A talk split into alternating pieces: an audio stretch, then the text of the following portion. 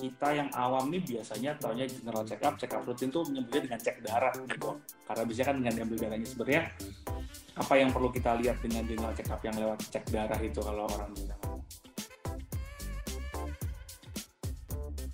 Ada juga nih pertanyaan sebenarnya bisa nggak check up rutin ini memberikan kita informasi soal kemungkinan kita kena penyakit-penyakit kronis yang kayak semacam kanker, tumor,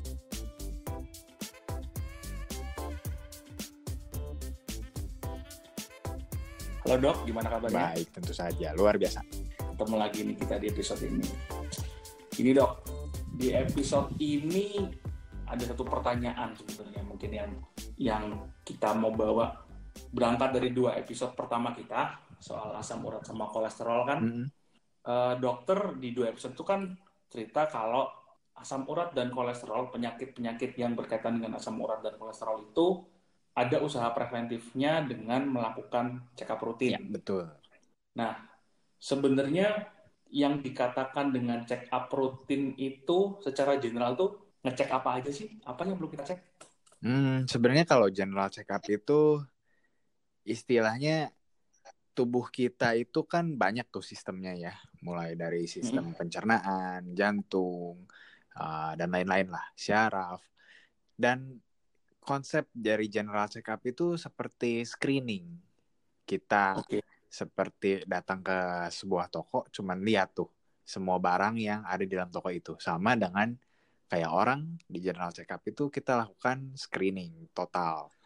Tapi sebenarnya kalaupun mau melakukan pemeriksaan screening ini, kita nggak bisa terlalu uh, detail begitu. Karena kalau mau melakukan pemeriksaan yang dari seluruh sistem yang ada di dalam tubuh manusia itu wah banyak sekali penca- sistem uh, di dalam tubuh manusia aja ada lebih dari 12 sebetulnya.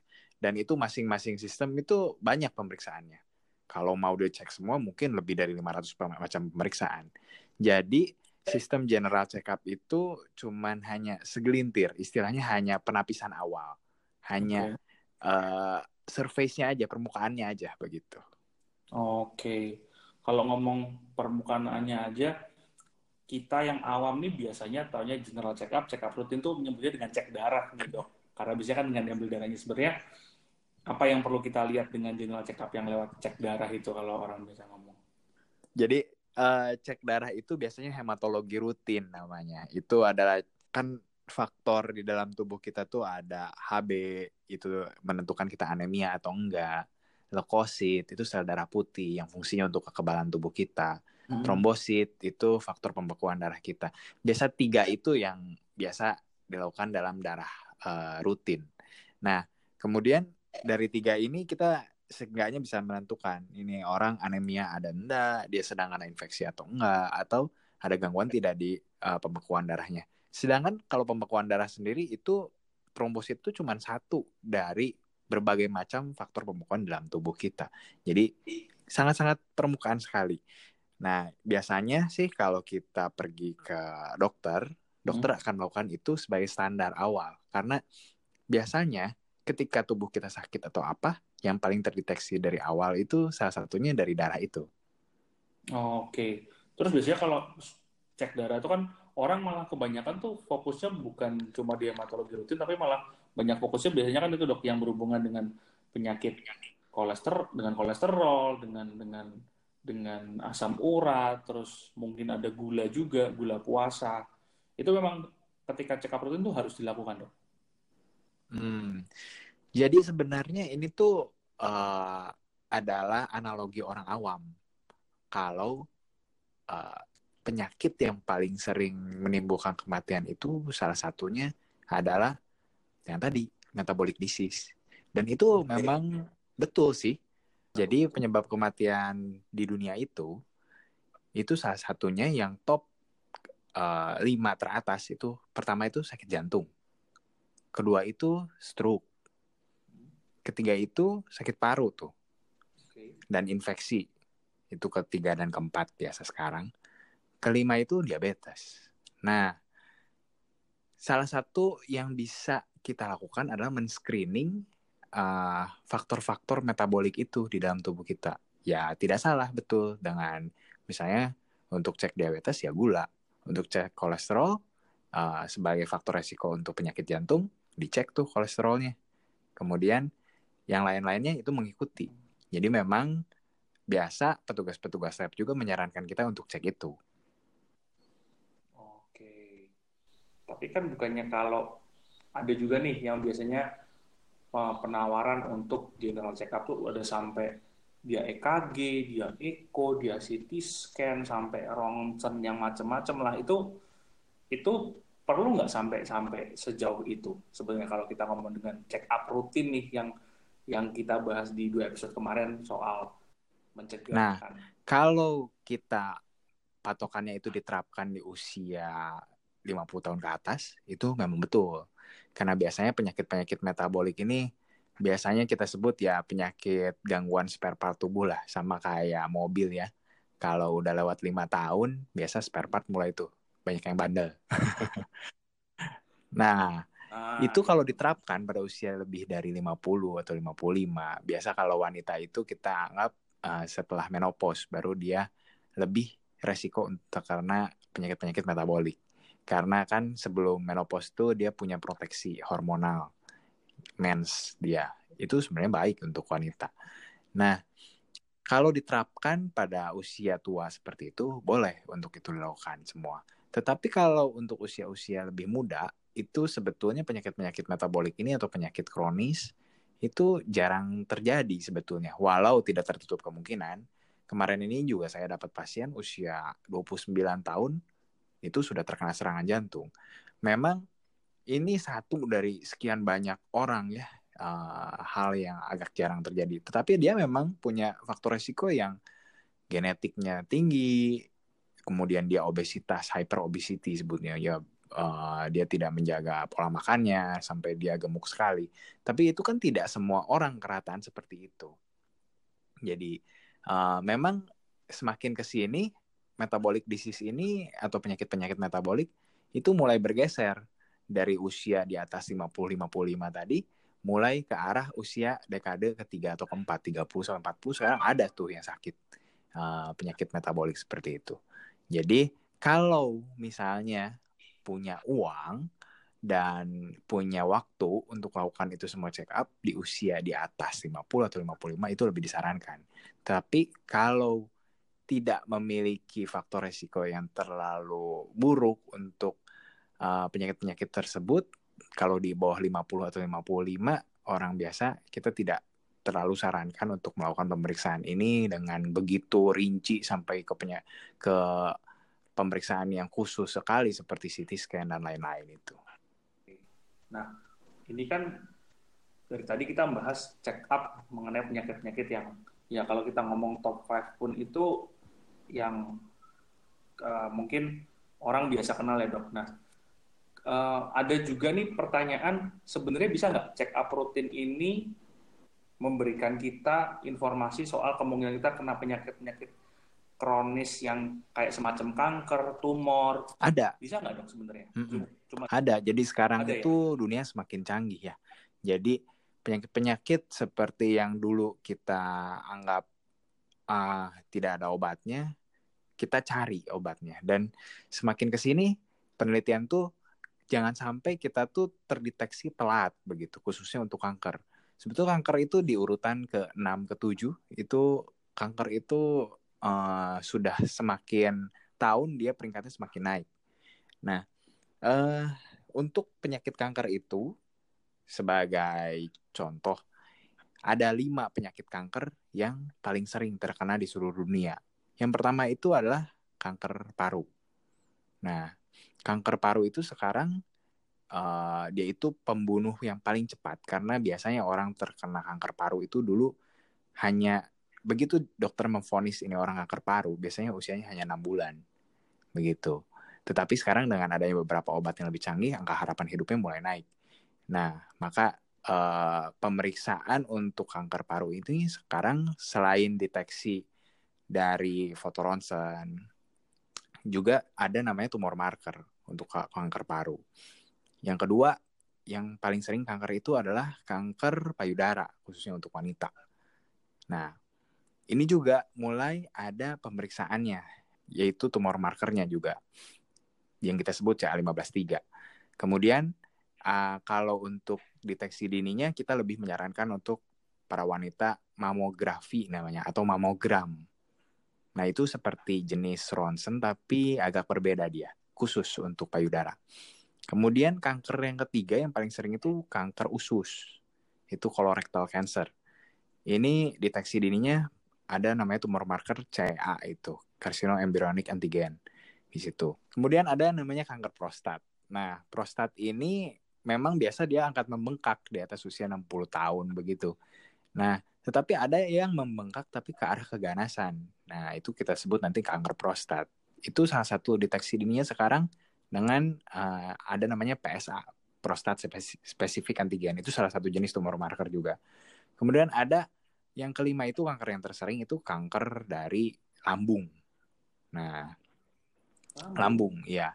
Jadi keluhannya biasa justru ini uh, unspesifik ya. Kalau kita kadang-kadang dengar kanker lambung itu orangnya cuma ngeluh, dok ini oma saya nggak mau makan, mau muntah terus, uh, makin lama makin kurus. Kita sangka ya kalau udah tua ya emang makannya jadi sedikit begitu ya. Nah, tapi setelah di endoskopi, oh ternyata ada kanker di dalamnya. Setelah CT scan baru kelihatan tuh kankernya. Sekarang dikeluarkanlah uh, salah satu tumor marker juga yaitu namanya CA199. Tumor-tumor marker ini pemeriksaannya sangat simpel, yaitu cuma diambil dari serum atau darah. Gitu. Dari darah nanti kita pisahkan. Bahkan salah satu uh, produk terbaru sekarang ada namanya tumor chip itu dia bisa mendeteksi 12 uh, tumor penanda tumor di dalam tubuh manusia dengan satu kali periksa. Oke. Oh iya tadi dokter juga sempat bahas soal uh, endoskopi tadi.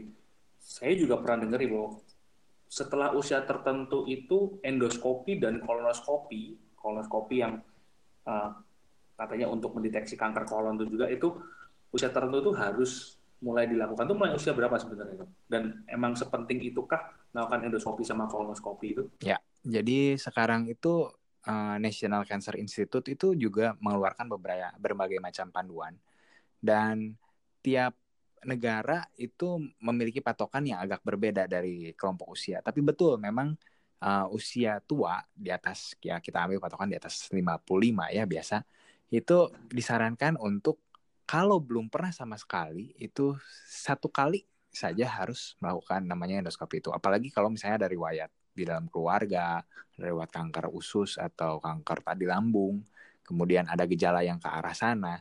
Salah satu gejala paling simpel dari kanker usus itu adalah perubahan dari pola kita buang air besar. Ada orang yang biasanya misalnya orang itu tiap hari dia buang air besar rutin. Tetapi tiba-tiba dia tiga hari kok susah buang air besar. Kemudian keluarnya seperti kotoran kambing gitu kecil-kecil. Kemudian kadang ada darahnya. Tapi darahnya itu uh, beda bukan darah seperti hemoroid atau wasir ya. Dia lebih bercampur di dalam uh, kotorannya. Itu harus dilakukan namanya kolonoskopi untuk melihat secara langsung ada tidak. Nah kemudian uh, sebelum melakukan itu biasanya kita melakukan pemeriksaan tumor marker juga untuk membantu. Kita bisa katakan bahwa di, di usia mulai di usia-usia yang yang cukup tua 50 55 itu memang checklist untuk check up-nya kudu mulai lebih komplit nih ceritanya. Iya, betul. Karena karena memang uh, secara secara alamiah tubuh kita itu semakin rentak, semakin dia rentan untuk terkena kanker tadi itu tidak dapat dipungkiri. Memang akhirnya semakin karena tingginya risiko bukan cuma kanker begitu kayak kayak kalau kayak penyakit jantung terus kayak penyakit kayak diabetes itu apakah juga faktor umur faktor umur itu juga juga ngefek untuk Iya, itu ngefek. Jadi uh, eh, WHO sekarang dulu kan dia membaginya uh, penyakit infeksi dan tidak infeksi atau kita sebut communicable disease dan non communicable disease. Non communicable non communicable disease ini uh, salah duanya yaitu metabolic disease dan cancer. Itu masih banyak salah-salah yang lainnya. oh, Oke, okay. oke. Okay. Dan non communicable di sini ya karena tadi uh, faktor uh, gangguan dari spare part tubuh dan kan kita itu hidup di dunia yang ini kayak akan faktor-faktor yang memicu tubuh kita itu semakin terkena radikal bebas, semakin terkena proses radang atau inflamasi seperti itu. Oh, gitu. Nah, ini ada pertanyaan menarik nih, Dok. Ada orang-orang yang merasa hidup saya sudah sehat nih, olahraga rutin, terus apa namanya, makanannya juga sudah dijaga dan sebagainya dan sebagainya, hidupnya sehat lah istilahnya. Mm-hmm. Terus mereka menganggap, wah hidup saya udah sehat kok, hidup saya udah bagus kok, pola makan saya bagus, pola olahraga saya bagus, istirahat saya bagus, saya nggak perlu check up deh. Itu benar nggak pola pikir seperti itu? Hmm, nah, kalau dari segi medis ini pola pikir yang kadang menjerumuskan diri sendiri. Jadi uh, kita kan hanya melihat uh, dari luar bahwa oh orang ini sehat, pola hidupnya sehat. Sedangkan ada faktor lain yang kita sebut faktor genetik itu tidak bisa kita lihat dari luar.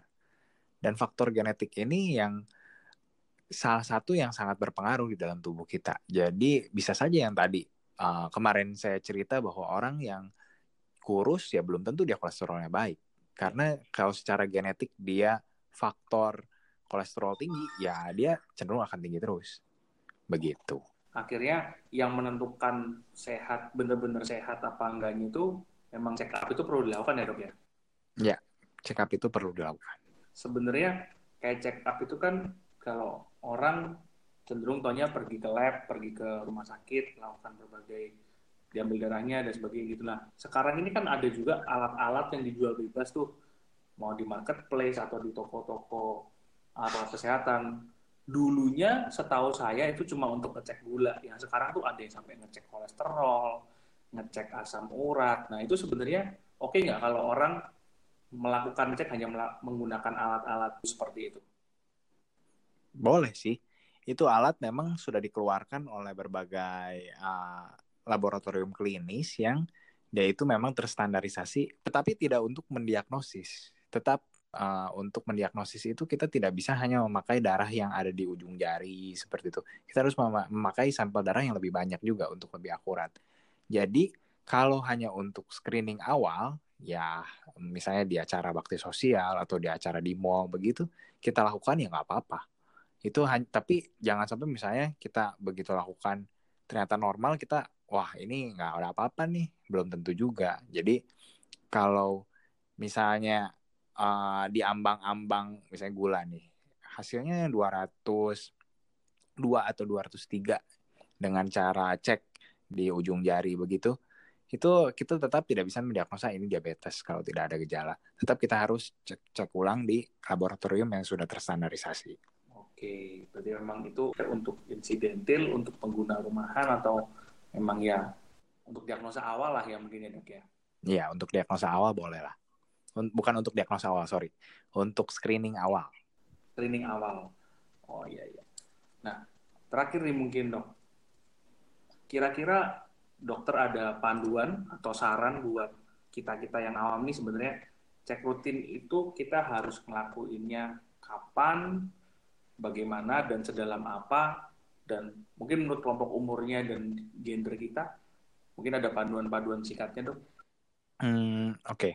jadi untuk pertama kalau untuk cek itu lebih baik di atas 18 tahun kita mulai cek tensi.